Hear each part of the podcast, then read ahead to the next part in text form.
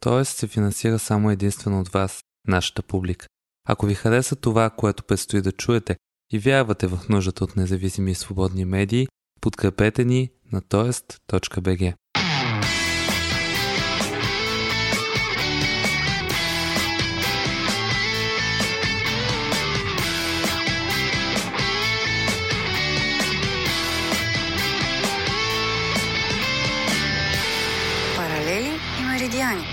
подкаст на Тоест. Здравейте, вие слушате Паралели Медидиани. Днешният епизод на подкаста е много специален, защото е десети подред. Последните три месеца успяхме да разнищим немалко актуални проблеми, да пътуваме чак до Австралия и САЩ, да дадем различни перспективи, да изградим паралели с миналото и да потърсим отговори и с други меридиани на актуалните въпроси в обществото. Дали успяхме и какво да направим, за да станем по-добри в това, което ви предлагаме, Очаквам да ми споделите на подкаст е БГ. И тъй като през последните месеци водещия, Демекас, заедно с безценната помощ на Михаил Ангелов и екипа на Тоест, неумолно се трудих за подготовката на този подкаст, реших да си подаря нещо по случай първия юбилеен епизод. Редом с зелените очи, отлежалото уиски и френското сирене, друга голяма слабост за мен е звукът на саксофон. Затова накрая на епизода ще чуем и такъв, изпълнен от талантливата Ралица Тонева, която ще ми разкаже и за нейния път в музиката. С Ралица се срещнахме в Виена, където тя имаше участие. Преди разговора с Ралица обаче, с непримиримата Мария Спирова ще обсъдим актуалната тема Брекзит. В търсене на отговор на въпроса дали британската министър-председателка Тереза Мей ще успее да събере необходимата подкрепа за споразумение с Европейския съюз преди напускането на острова, което трябва да се случи на 29 марта до година. Мария активно се занимава с темата за правата на европейските граждани в Великобритания след Брекзит и ми споделя какво е заложено за тях в предложеното споразумение.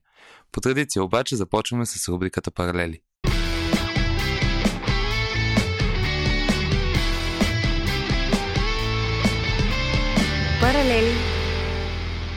25 ноември 1984 година. Нотин Хил, Лондон. 36 световно известни музиканти се събират, за да запишат Do They Know It's Christmas. Проектът е първи по рода си. Десетки известни музиканти подаряват гласа си на благотворителна кауза в обща песен. Фил Колинс, Боно, Джордж Майкъл и други звезди се обединяват, за да помогнат в борбата срещу глада в Етиопия, който в периода 83-85 отнема живота на повече от 400 000 души. Очакванията за сингъла да събере по-малко от 100 000 паунда, но след година продажбите вече надминават приходи от 8 милиона паунда. Know It's Christmas дава началото на десетки подобни проекти, реализирани след това, а на следващата година, 1985, Лондон отново става символ на единството с концерта Life Aid, събиращ пари за същата кауза и гледан от близо 2 милиарда човека по света.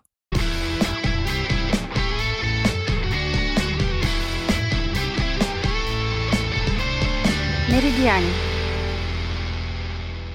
Мария Спилова е журналист, живее от години в Великобритания, следи политическите обществени процеси там, а в последно време активно е приела и каузата на защита на правата на гражданите на Европейския съюз в Великобритания.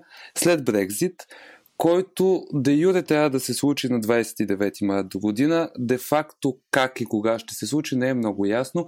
Ще имаме ли споразумение до края на тази година, Мария? До края на годината не само, а до края на седмицата би било добра идея да имаме споразумение, тъй като, както знаеш, все още е на дневен ред тази среща на, на върха в Европейския съюз, която бе планирана именно с цел тази сделка, която бе постигната между Европейския съюз и Великобритания, да бъде вече подписана в нейните най- най-абстрактни рамки, за да може после да започне да се работи по всъщност много сериозният път, който има да бъде минат между днешна дата и някакви функциониращи взаимоотношения на на търговско а, и партньорско ниво между Великобритания извън Европейския съюз и Европейския съюз.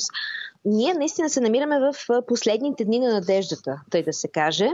Ангела Меркел днес заяви, че ако тя всъщност няма текст, който а, просто да подпише тази неделя, тя няма да се появи на тази среща на върха. И това вече наистина е много твърд сигнал от страна на Европейския съюз, че а, времето за тръжкане, буквално тръжкане на Великобритания изтече. Разбира се, в парламента и в Уестминстър изобщо никой не чува Ангела Мергел, защото всички страни са заети да се надвикват Та, за да сумирам, въпросът е много важен, ще има ли споразумение. Отговорът е, че всъщност никой не може да се обзаложи, че ще има. Би трябвало в рамките на елементарния разуме да има, но това до момента не е било важно условие за провеждането на тези преговори и дали те първа ще стане, няма как да разберем. Тереза Мей е подложена на невероятен вътрешен натиск, не само от опозицията, но от коалиционните и партньори от Северна Ирландия от нейната собствена партия. И между другото, всяка една от тези страни намира различен проблем с поразумението така предложено. Нека изчистим кои са основните спорни точки и какъв може да е въобще хоризонта за разговор и диалог по тях. Бих искала да добавя към натиска, който се оказва върху Тереза Мей, също така Шотландия и Уелс, които знаеш имат деволюирало управление, т.е. имат собствени центрове на управление, парламенти и т.н.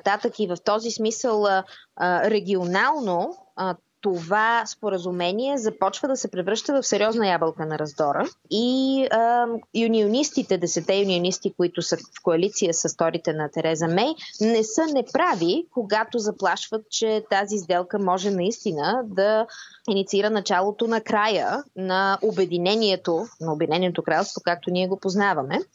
Тоест това е една така сериозна тревога, която това споразумение, проекто споразумение породи, тъй като прословутата клауза, в която се описва как ще се разреши дилемата за отворената граница между Северна Ирландия, която е част от Обединеното кралство, и Република Ирландия, която е член на Европейския съюз и отделна държава, може да бъде тази клауза интерпретирана като даваща специфичен статут на Северна Ирландия, т.е. един регион от Обединеното кралство се ползва с повече права и по-близка интеграция с Европейския съюз от останалите, което, както можеш да си представиш, е недопустимо по различни причини, основно защото всъщност цяла Шотландия гласува за оставане в Европейския съюз и разбира се, Шотландия няма интерес да поеме всички негативи от излизането от Европейския съюз, докато гледа как някакъв друг регион се ползва с специални привилегии. Другите проблеми а, са, че в създалата се ситуация Великобритания ще бъде накратко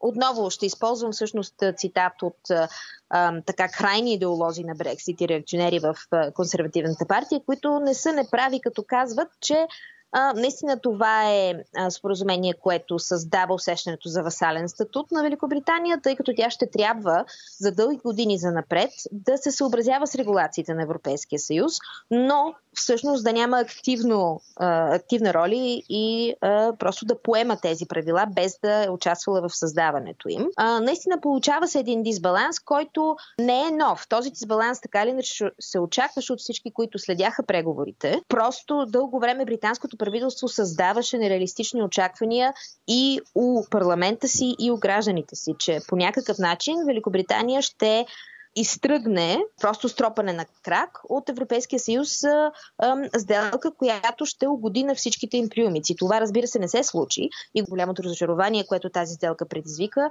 е предизвикано, защото вместо да управляват очакванията на гражданите си и на депутатите си, хората в правителството на Мей на практика през цялото време ги подвеждаха и сега просто всички тези хора неподготвени се сблъскват с истината, че не е възможно при липсата на каквито идеи как да кажа, козова от страна на Великобритания и при липсата на правна рамка, в която нещата да се развият по друг начин, да се очаква друга сделка. Това ще да те попитам. А, има ли според теб реалистичен сценарий, в който Великобритания няма да се съобразява с регулациите на Европейския съюз, но ще запази економиката си, защото в крайна сметка тя е основно нещо, което е заплашено в момента?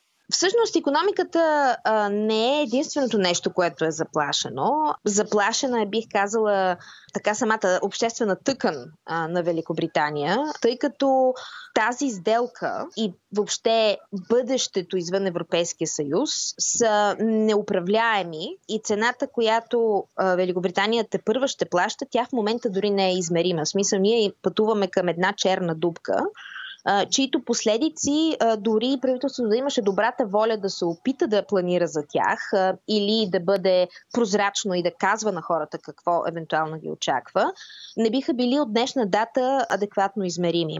Тоест ние имаме един процес на постоянна екстраполация. Тоест ние колкото повече вървим към Брексит, толкова повече неща, които могат да се щупят, откриваме и за които научаваме и не сме подозирали. В този смисъл това може да продължи много дълго, включително и след Брексит, и да нанесе щети, за които ние в момента дори не сме готови да мислим. Добре, друг аспект, много важен, важен и за българите, правата на гражданите на Европейския съюз в Великобритания след отделянето на острова. Какво е заложено в това споразумение за тях? Това беше един от така по-ранните етапи на преговорите и там на практика Европейския съюз просто приложи силен натиск и отказа да приеме на сериозно първите чернови, които Великобритания подаде като разписание на правата, и да се каже.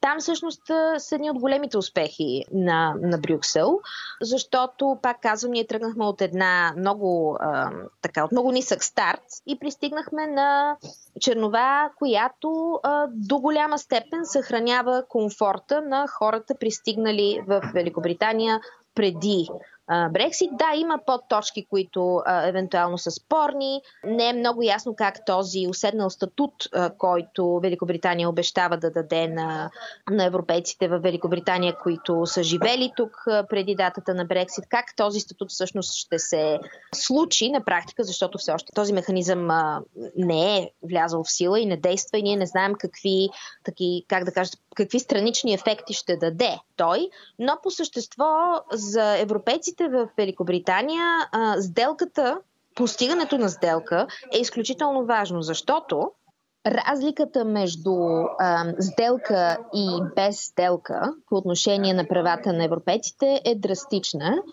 При сделка ние разполагаме с двустранно международно споразумение, което циментира правата, които Брюсел успя да изкубне от една много неохотна Британия за нас.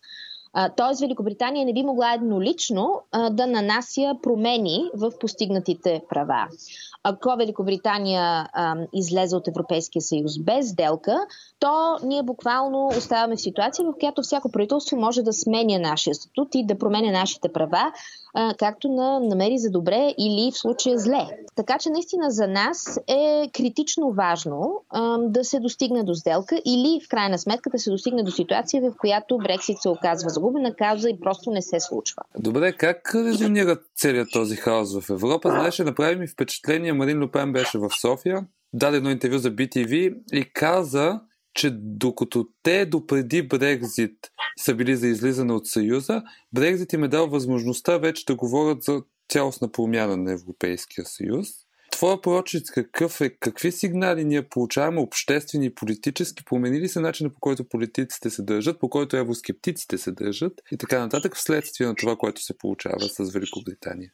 Аз мятам, че поне от нагледа ми в Европейския парламент, Европа преживя голямо разочарование, тъй като, как да кажа, преговарящите от различни държави също живееха с определени презумпции за това как Великобритания ще се държи, какво ще иска, които за съжаление, изобщо не бяха посрещнати в действителността. В този смисъл, според мен, началото, през пролетта на тази година се премина през определен а, обрат. Премина се една връхна точка на загуба на добра воля към Великобритания, но това има и обратната страна. Мисля, че се достигна и до а, момент, в който много европейски институции и изобщо в Европейския парламент се достигна до една идея, че това повече не може да продължава че не може да се оставят отделни държави в Европейския съюз да се превръщат в капризни деца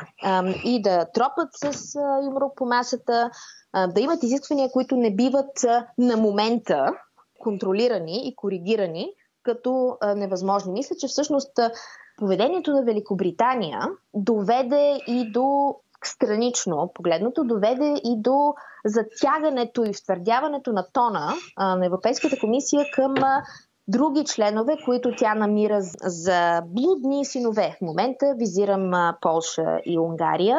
А, мисля, че се научиха някои важни уроци, че а, има един момент, след който не могат да бъдат толерирани изблици на етноцентристски каприз.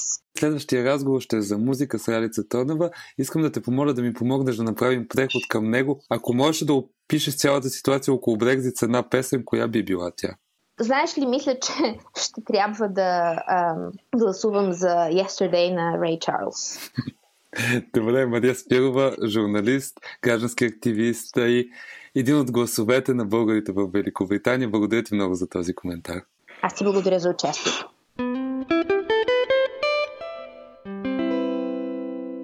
Ралица Тонева, аз бих те представил като едно момиче, в чието вени тече музиката. Как би се представила ти? Аз бих се представила като едно момиче, което обожава, обожава музиката, обожава да пее, да свири и да създава музика. Първо гостуване в Виена и повода за нашата среща всъщност, участието ти тук. Какви са твоите впечатления от атмосферата в имперския град Виена и от срещата с българската публика тук? Бях изключително изненадана колко добре ме прие българската публика. Имаше много хора, запознах се с много хора. Града много ми хареса, защото е огромен, има много хора и въпреки всичко тези хора успяват да запазят спокойствието и красотата на този град. Това изключително много ме впечатли и определено бих се върнала пак, за сигурност.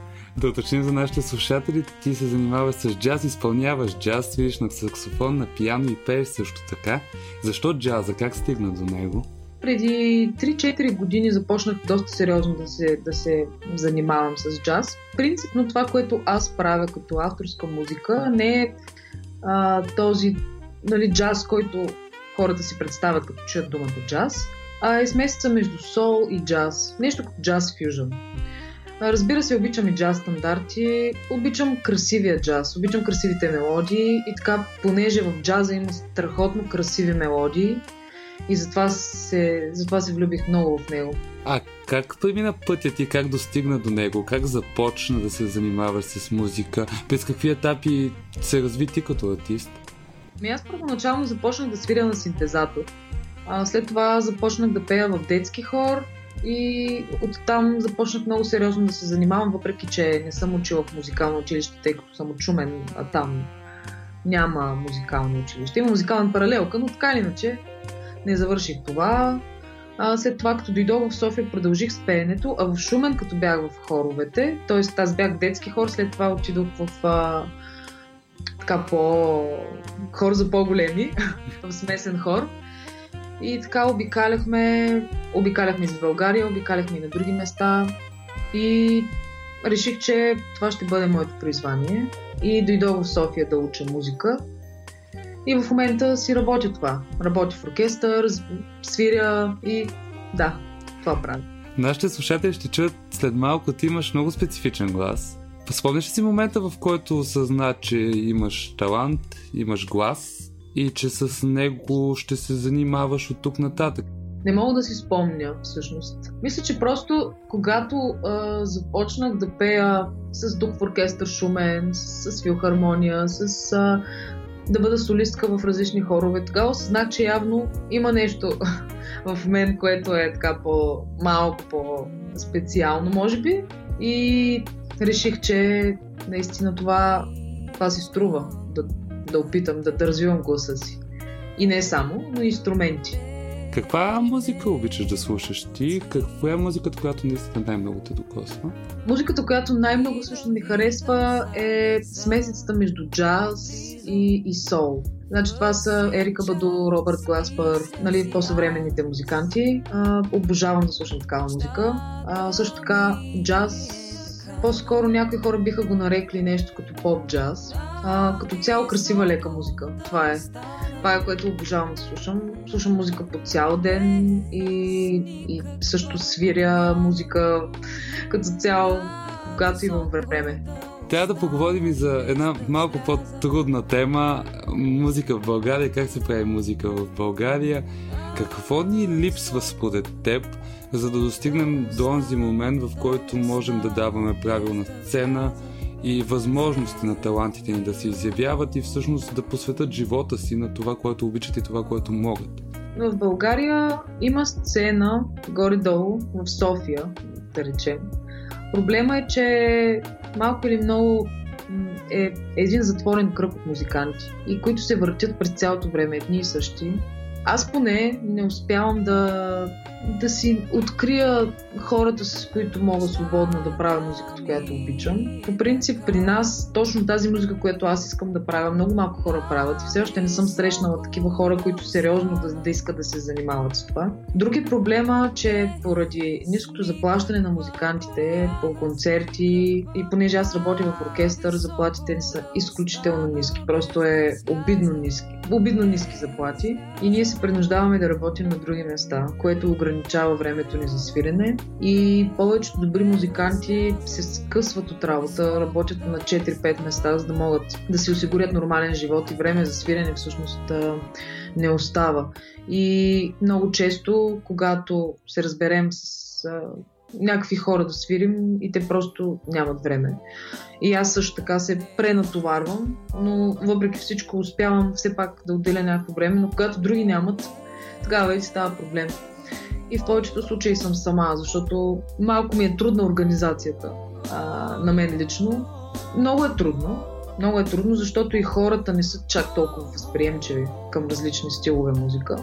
Трудно е да, да, да, да наложиш музиката, която харесваш и да дойдат и други хора, примерно, които не са те чували, а не само твоите приятели. И така, да.